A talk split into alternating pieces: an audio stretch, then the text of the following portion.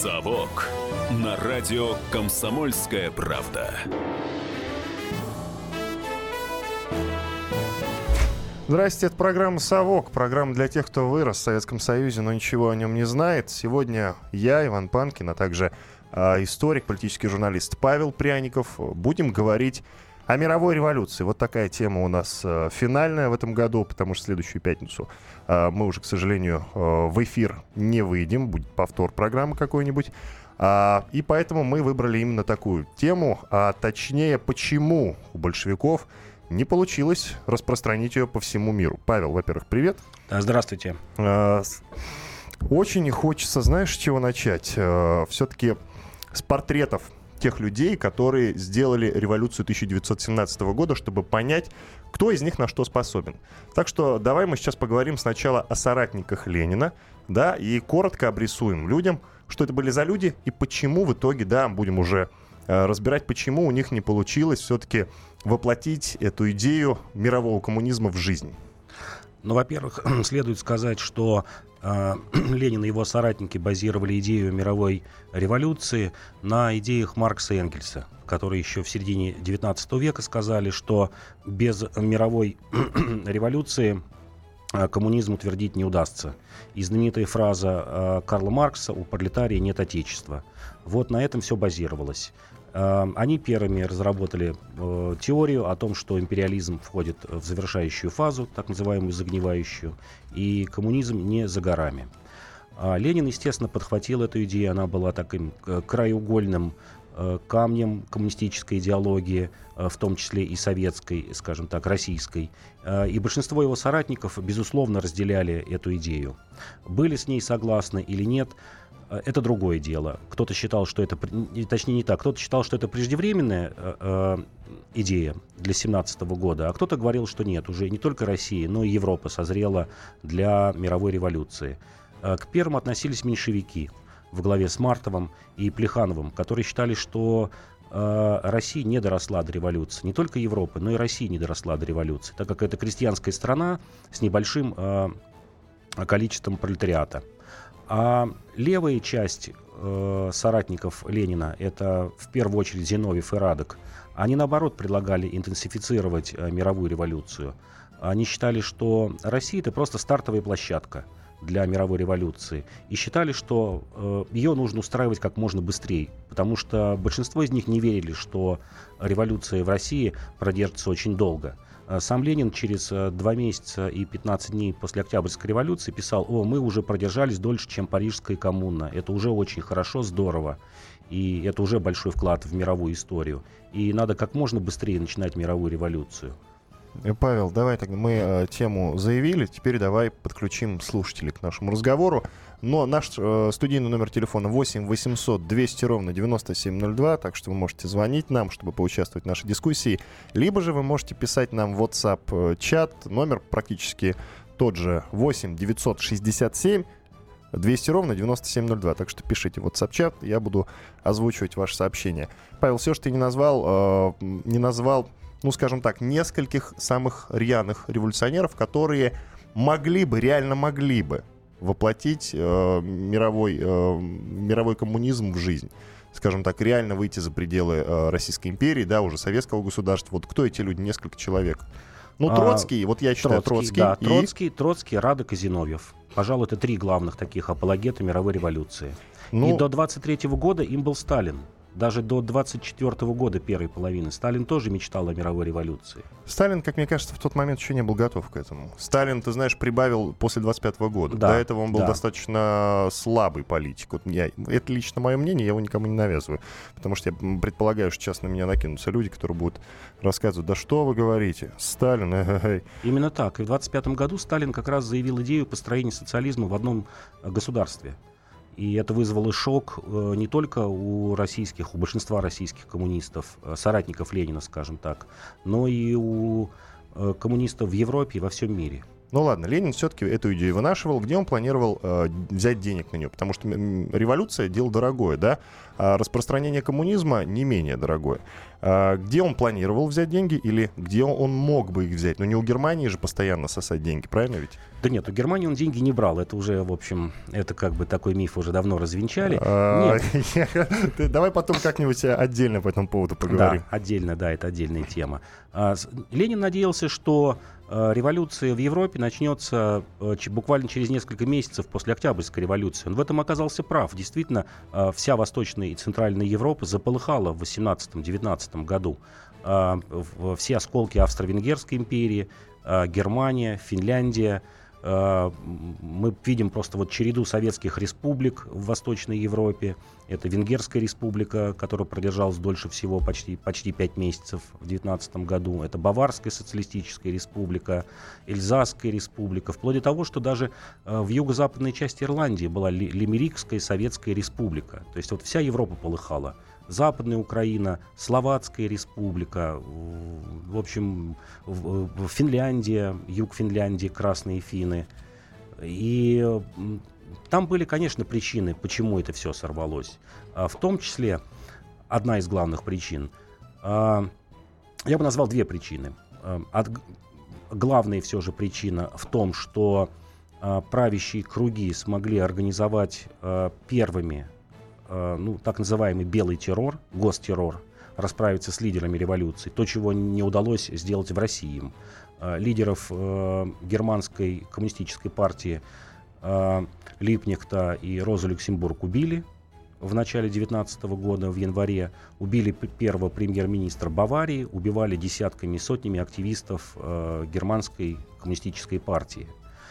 А в России мы этого не видели. Вот когда Керенский в, шесть- там, в 67 году, по, году, по-моему, сказал, э, что можно было бы предотвратить революцию, он сказал два шага. Первый шаг — это э, арестовать и убить меня, а вторым шагом арестовать и убить Ленина. «Совок» на радио «Комсомольская правда».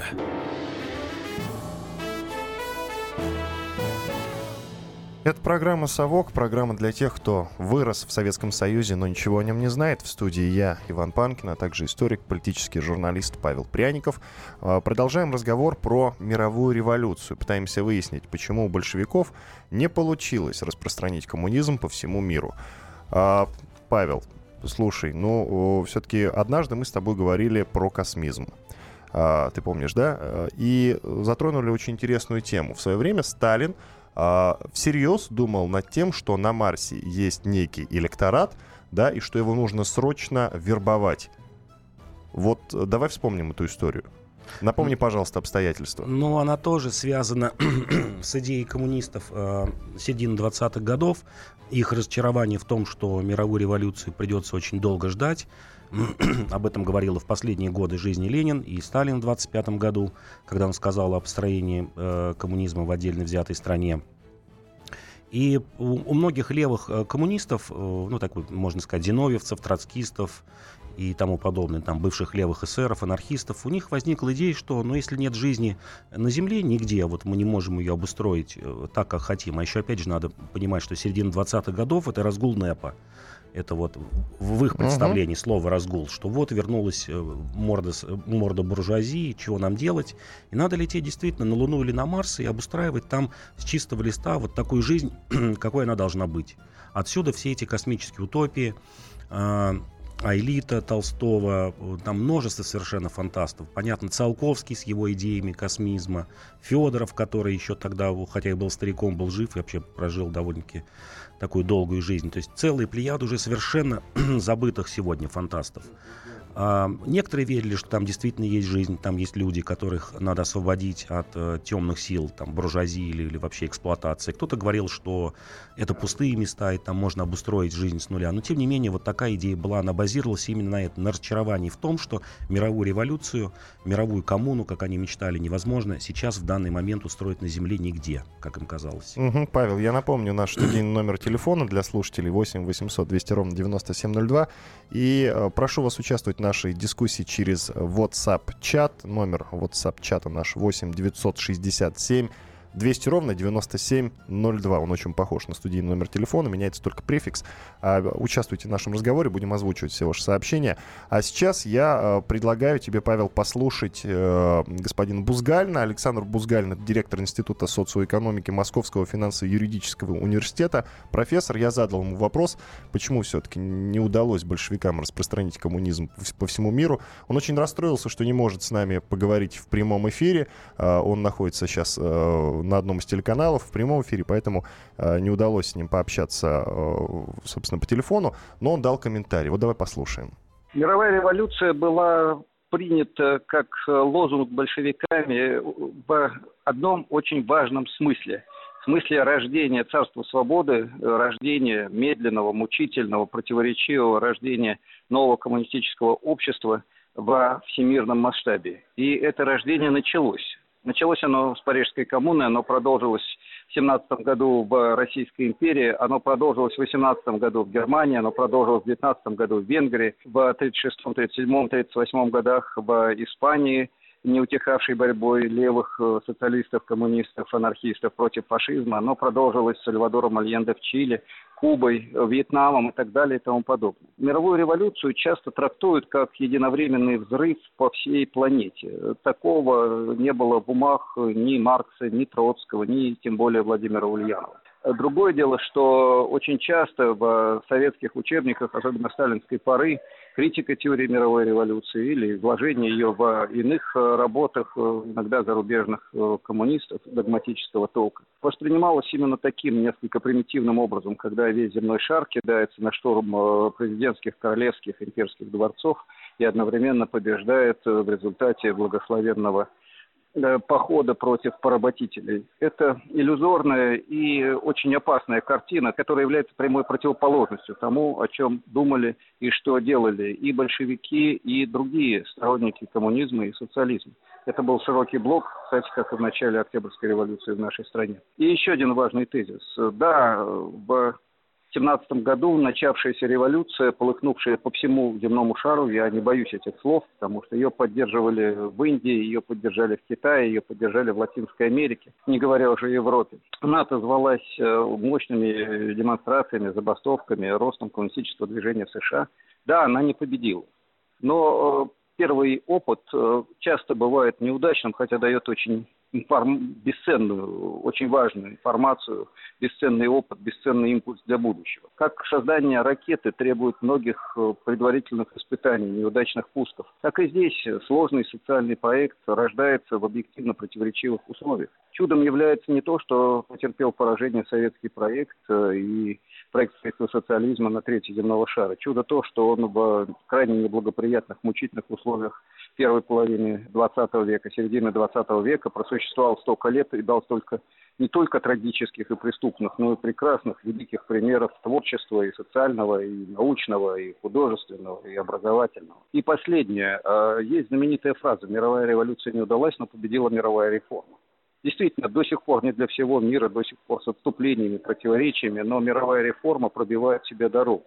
А если мы посмотрим на импульсы, на тренды 1960-х, 70-х годов, это была тенденция роста социального равенства внутри капитализма. Это была тенденция, когда у богатых отнимали, в кавычках, по закону, через Конституцию, э, через прогрессивный подоходный налог до половины того, что они получили из прибыли. Это была мировая реформа, когда в Европе, во многих странах мира, потом во многих странах Латинской Америки, а сейчас уже и в Азии, развивается бесплатное или почти бесплатное образование. Развиваются социальные механизмы, обеспечивающие защиту тем, кто еще и уже не может работать. Все развивается и давно стал правилом, хотя бы формально во многих странах и реально, восьмичасовой рабочий день. Э, многие-многие шаги, которые казались в 2017 году утопией, кстати, вплоть до права женщин участвовать в голосовании, сегодня стали правдой, сегодня стали реальностью. Но стало реальностью и мировое отступление, десоциализация, то, что происходит в последние десятилетия. Что ж, никто не обещал прямой дороги.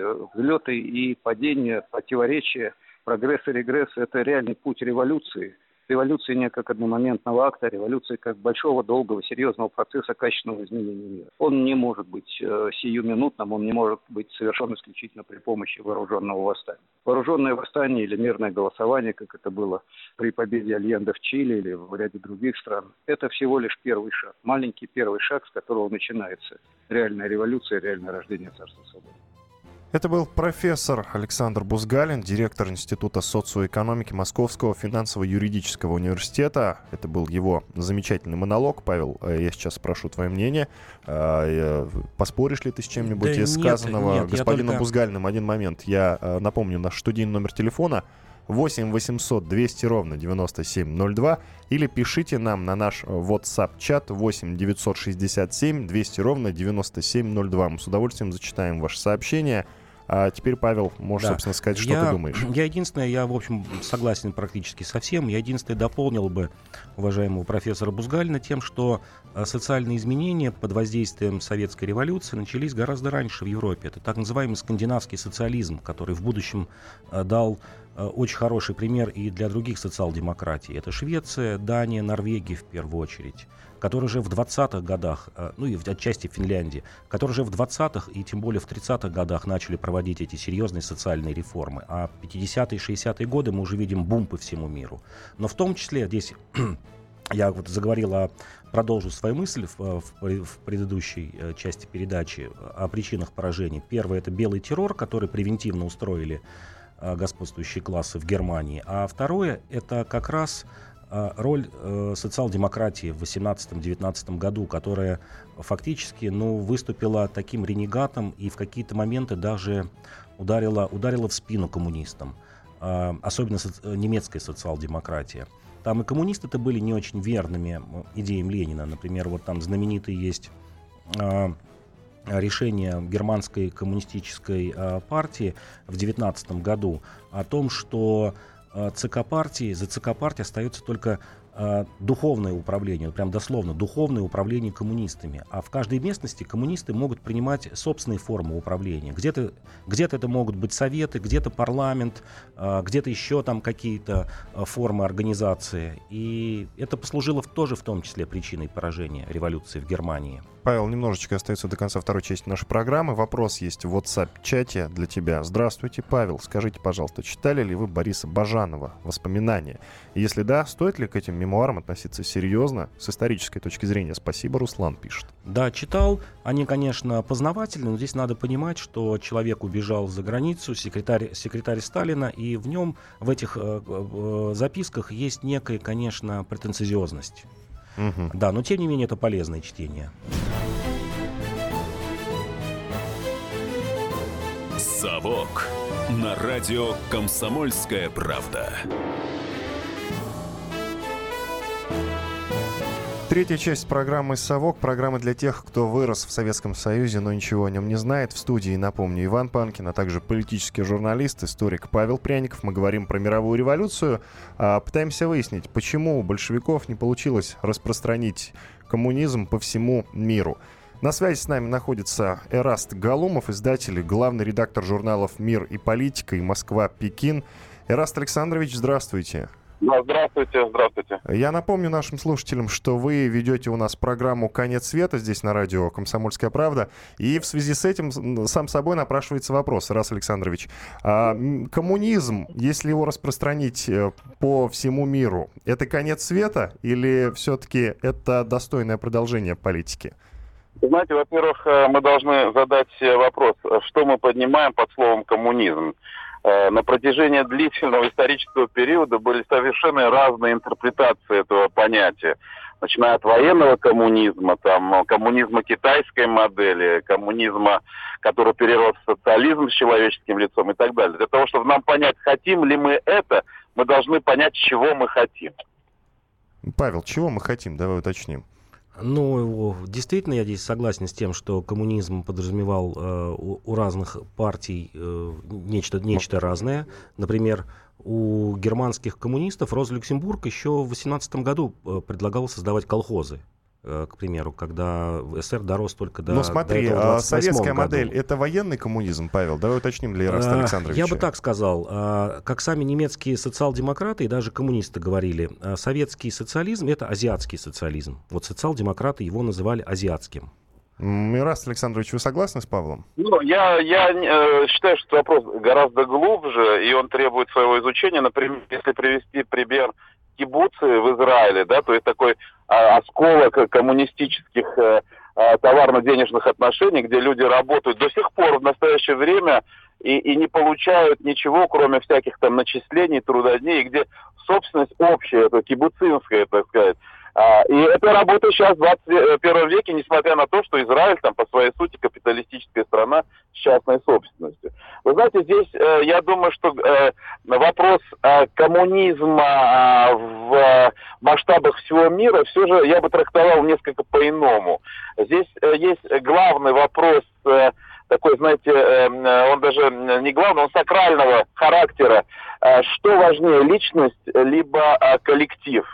Вот, э, собственно, э, коммунизм и вот то общество, которое нам предлагали строить, э, во главе этого общества был коллектив, то есть коллективная собственность, коллективное принятие решения, то, что, то, что называлось впоследствии демократический централизм.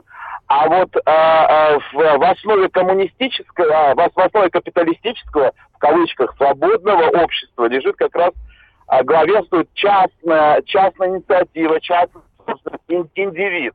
Вот я думаю, что в основе этого вопроса лежит все же, куда мы идем, А, вот в сторону общества с индивидуалистическим способом мы- мышления, либо в сторону общества там, где все же э, коллектив, э, коллектив, да, там, где группы людей принимают решения и несут групповую ответственность. Я бы так трактовал вот вопрос, который вы ставите. Мгм, понятно. Ну, в принципе, э, мне понятно, почему вы э, именно так говорите. Эраст Александрович, э, скажите тогда, почему же все-таки у большевиков ничего не вышло в итоге? Почему они отказались от этой идеи захватить весь мир? Ну, во-первых, э, я бы сказал, что у большевиков все получилось, и этот эксперимент длился достаточно долгий э, исторический период, э, 70 лет. Это очень большой срок для, Но для распространить-то мировой коммуни... э, распространить коммунизм по всему миру им не удалось. Хотя такая А. идея была.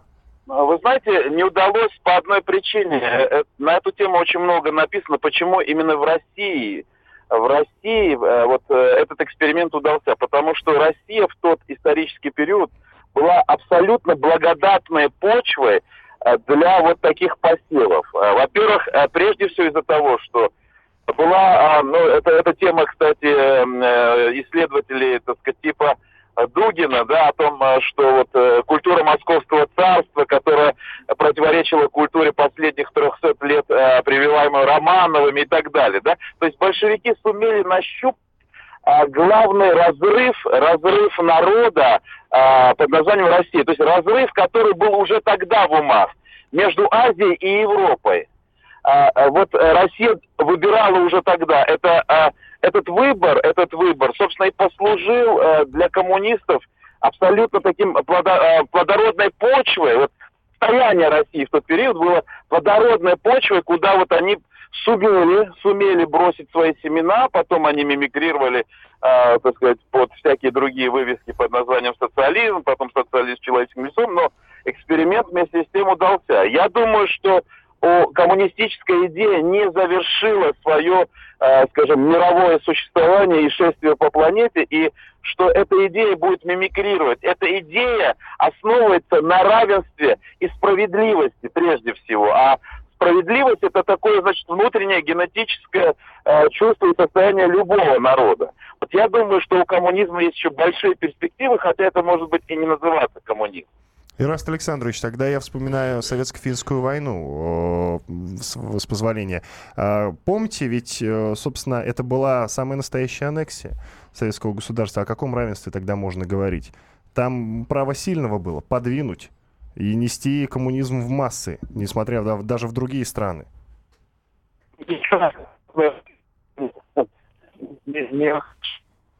Ну, что-то со связью, видимо, у нас. Тогда, ну что ж, не получилось поговорить с, с Растом Александровичем по этому поводу. Павел, ты мне ответь да. тогда. А, да, безусловно, большевики а, все время до Второй мировой войны, до начала, считали, что а, они имеют право применять силу для того, чтобы в какие-то критические моменты а, либо завоевать какую-либо страну, либо прийти на помощь к другой стране.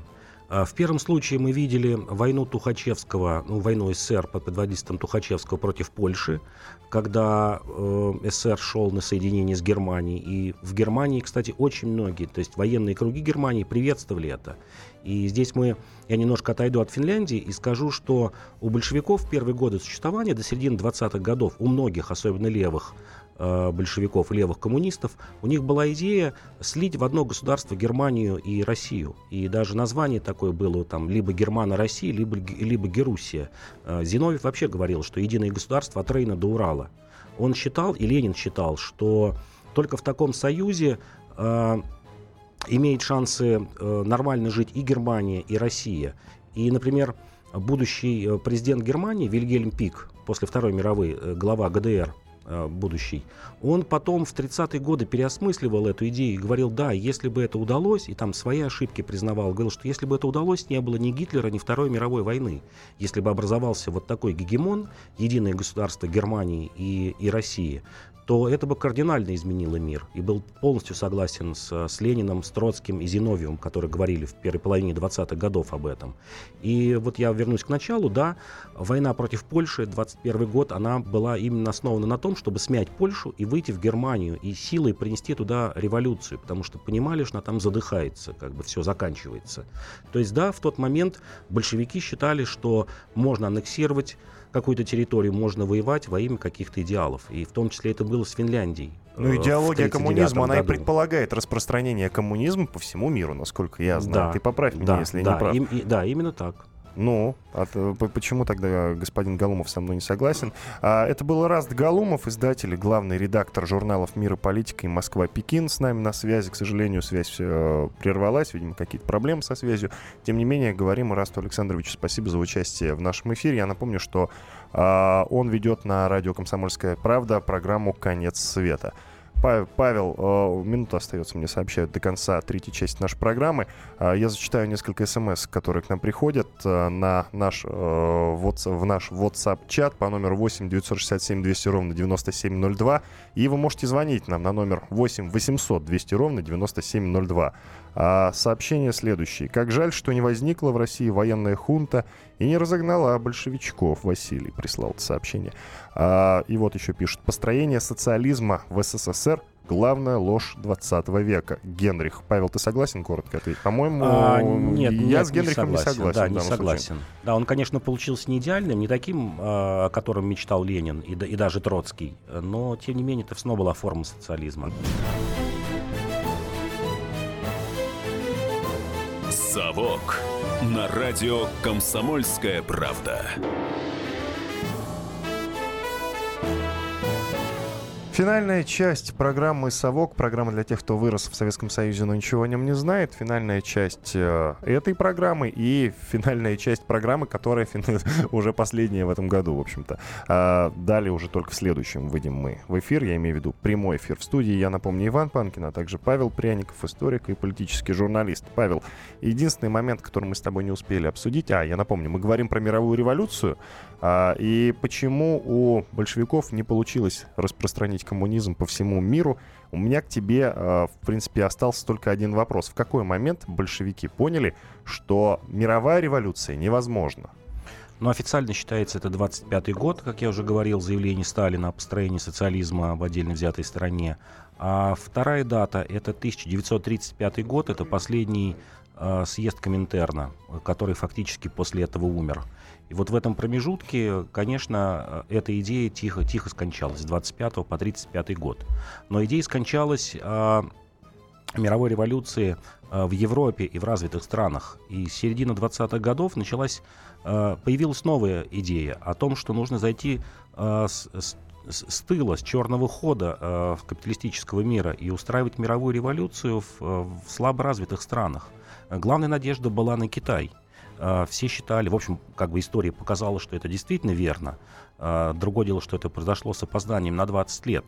Э, делалась ставка действительно Гоминдань на Сунь Яцена, и только предательство Чинкайши, ну, не то что предательство, а, скажем так, противодействие Чинкайши, привело к тому, что революция в Китае не совершилась еще в середине 20-х годов. Мы бы тоже увидели тогда бы новый мир. Вряд ли бы мы увидели э, такую легкую победу Японии над Китаем, которая произошла в 30-е годы. Китай был бы единым. Но, тем не менее, что произошло, то произошло. 1935 год – это мощное восстание в Бразилии и вообще начало партизанской борьбы в, в Латинской Америке – а перед этим 17-й год, это, конечно, не заслуга большевиков, но тем не менее, 17-й год это революция в Мексике, которая длилась несколько лет. Там уже в 17 году, например, предводитель индейцев, э, левых индейцев Рой считал, что вот его идеал это Сапата и Ленин – и с этого времени начинается... А, Индонезия, конечно, э, конец 20-х годов, и э, Индия 20-е годы. Ну, что такое Иран. уже говорил господин Бузгалин у нас. Да, именно так. Именно так. Это была такая стратегия. Это не случайный какой-то выбор. Это стратегия, что давайте э, совершим революцию в этих странах, это подорвет, подорвет экономическую мощь э, главных империалистических стран, колоний. В первую mm-hmm. очередь Индии, например, за счет которой э, жила Англия. То есть, был... То есть отнимем у Англии колонию? Да, отнимем, это... не отнимем, а. а сделаем так, что это будут независимые государства, левые, это сильно ударит и сильно ослабит э, европейские империалистические державы, Францию и Англию в первую очередь. Ну, там, Голландии, если речь идет об Индонезии. Но это уже все-таки военный путь. Это не военный путь, это... Ну а как, Англия просто так, что ли, отдаст? Ну как, ну в результате ну. так и произошло. 47 год, революция совершилась. Другое дело, что там пришли к власти э, националисты, а не классические интернационалисты левые. Но Понятно. тем не менее. Угу. А, Михаил с нами на связи, давай с ним поговорим. Алло. Добрый вечер. Здравствуйте. С интересом слушаю вашу передачу. Спасибо большое. А, хотел бы вот маленький вопрос задать. А вот удалось Сталину найти деньги, которые украл Парус? Или нет. Угу. Павел? Ну, никто и не искал. Я знаю, что с Парусом вообще там интересная вещь произошла. Его наследник Гнедин, его сын, Э, Евгений Гнедин, он поехал и получил наследство Парвуса в Копенгагене. Сейчас я боюсь сказать, 25 или 27 год. Гнедин был репрессирован, тем не менее выжил, прошел лагеря, и его дочка, она вот, не знаю, сейчас жива или нет, я с ней встречался года 4-5 лет назад, наверное, вот там 2008 или 2009 год, она очень много интересного рассказывала об этом. Но, тем не менее, наследство Парвуса главное состояло в том, что это был огромный архив. Этот архив через его сына э, внебрачного Гнедина, он э, попал в СССР и в Институт марксизма-ленинизма. Э, что с ним сейчас, я не знаю. Знал, что вот в восьмом-девятом году он был частично, частично открыт. Какие-то вещи там были до сих пор закрыты к тому времени. Но вот к 2015 году не знаю, что с, с Понятно, этим архивом. Павел. Владимир до нас дозвонился. Давай с ним пообщаемся. Владимир? А, добрый вечер, уважаемые ведущие, уважаемые, уважаемые ради, радиослушатели «Комсомольской правды». Э, я бы вот э, как бы свое мнение хотел высказать. Пожалуйста, только коротко, пожалуйста. Да, я как бы член Коммунистической партии Советского Союза, и мало того скажу, мы пожили при коммунизме, но мы этого не поняли. Э, что вы имеете в виду? Я не совсем понимаю это ваше высказывание. Рассвет нашей экономики, скажем так, это конец 70-х, начало 80-х, до прихода к власти ну, всем известного Горбачева. У нас работала легкая, тяжелая промышленность, была наука, бесплатная, скажем так. Э, люди получали образование бесплатно, получали жилье.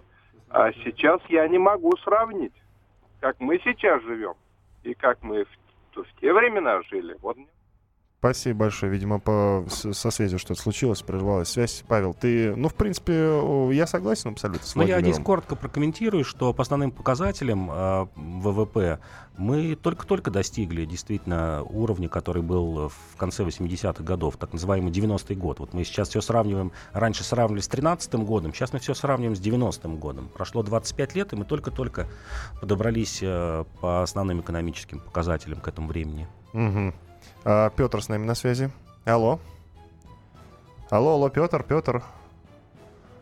Ну, почему-то с Петром мы не можем связаться. Я алло, алло, алло, вы алло, меня Петр. Да, да, мы вас слышим, Петр, здравствуйте. А, вы знаете, мне кажется, да, я тоже пожил при коммунизме, но я в оборонке работал. Там Только мы про мировую революцию было. говорим, Петр, я напоминаю. Да, ну я хочу сказать следующее. Пожалуйста. Революцию. Как известно, Ленин э, давал следующее определение коммунизма. Это есть советская власть, плюс электрификация всей страны, плюс немецкая дисциплина железных дорог, плюс американская система народного образования. То есть там ни слова не говорилось об уравнительных отношениях. Ленин, более того, он своему второму секретарю, там первая Фотина была, Фотиева, а второго я не забыл, она, он ей говорил, что мы недооценили роль меновых отношений в обществе, и поэтому их военный коммунизм при Ленине провалился. Но он пошел в НЭП, то есть он стал опять социал-демократом. А уж какие цели там вот, э, ну это чистые выдумки, там пойти через Польшу в Германию, захватить Финляндию, там э, ну, я жил в Советском Союзе и читал книги по истории этих вопросов. Там э, совсем другие мотивы были. Сталин ушел из Австрии, например. Поэтому не надо так примитивно вот рассматривать э, советский период. Да, потому что мед, меновые отношения были нарушены, и они нарушены в Российской Федерации сегодня. Страна и система рано или поздно приходит в тупик. А вот как она будет выходить? Революционным путем? В коммунизм, социал-демократию, фашизм? Одному Богу, одному э, Богу Петр, известно. э, Понятно, Петр, э, скажите, пожалуйста, вы историк по образованию? Я бывший авиационный инженер, бывший старший научный сотрудник. Я никакой не историк, но книги по истории я люблю читать и прочитал их, наверное, не одну сотню. Ну, вот понятно, Петр, спасибо вам большое, отличное мнение у вас, э, но книги бывают разные. Павел, комментируй, пожалуйста. Нет, по, про поход э, Тухачевского на Польшу это известно, и сам Тухачевский об этом говорил, и лидеры большевиков об этом говорили, для чего этот поход был организован. Для того, чтобы разбить это буферное государство. Это вообще идея Вудра Вильсона, э, президента США, вот эти так называемые 14 пунктов Вильсона, которые сложили вокруг СССР э, санитарный кордон. Он так и говорил, пусть будет санитарный кордон против красных вирусов. Э, и, в общем, большевики в 20-30-е годы пытались этот кордон разбить, и после Второй мировой войны им это удалось сделать.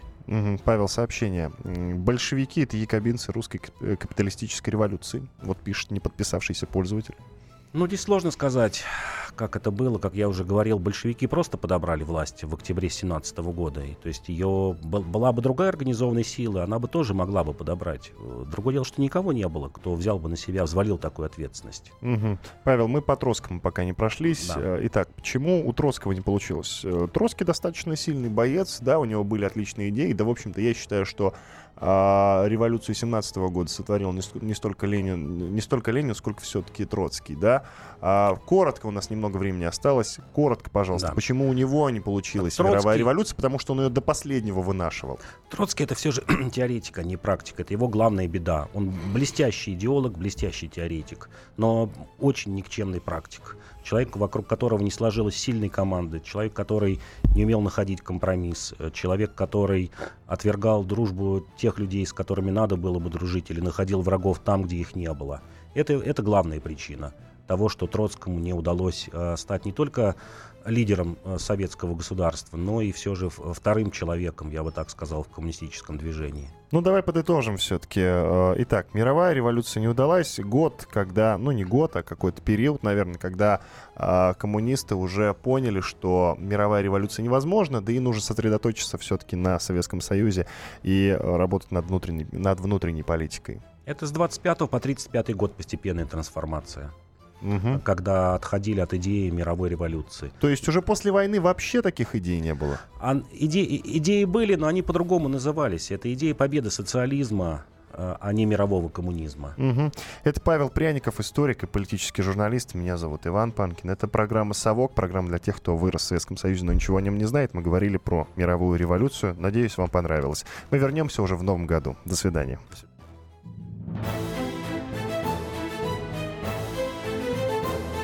«Совок» на радио «Комсомольская правда».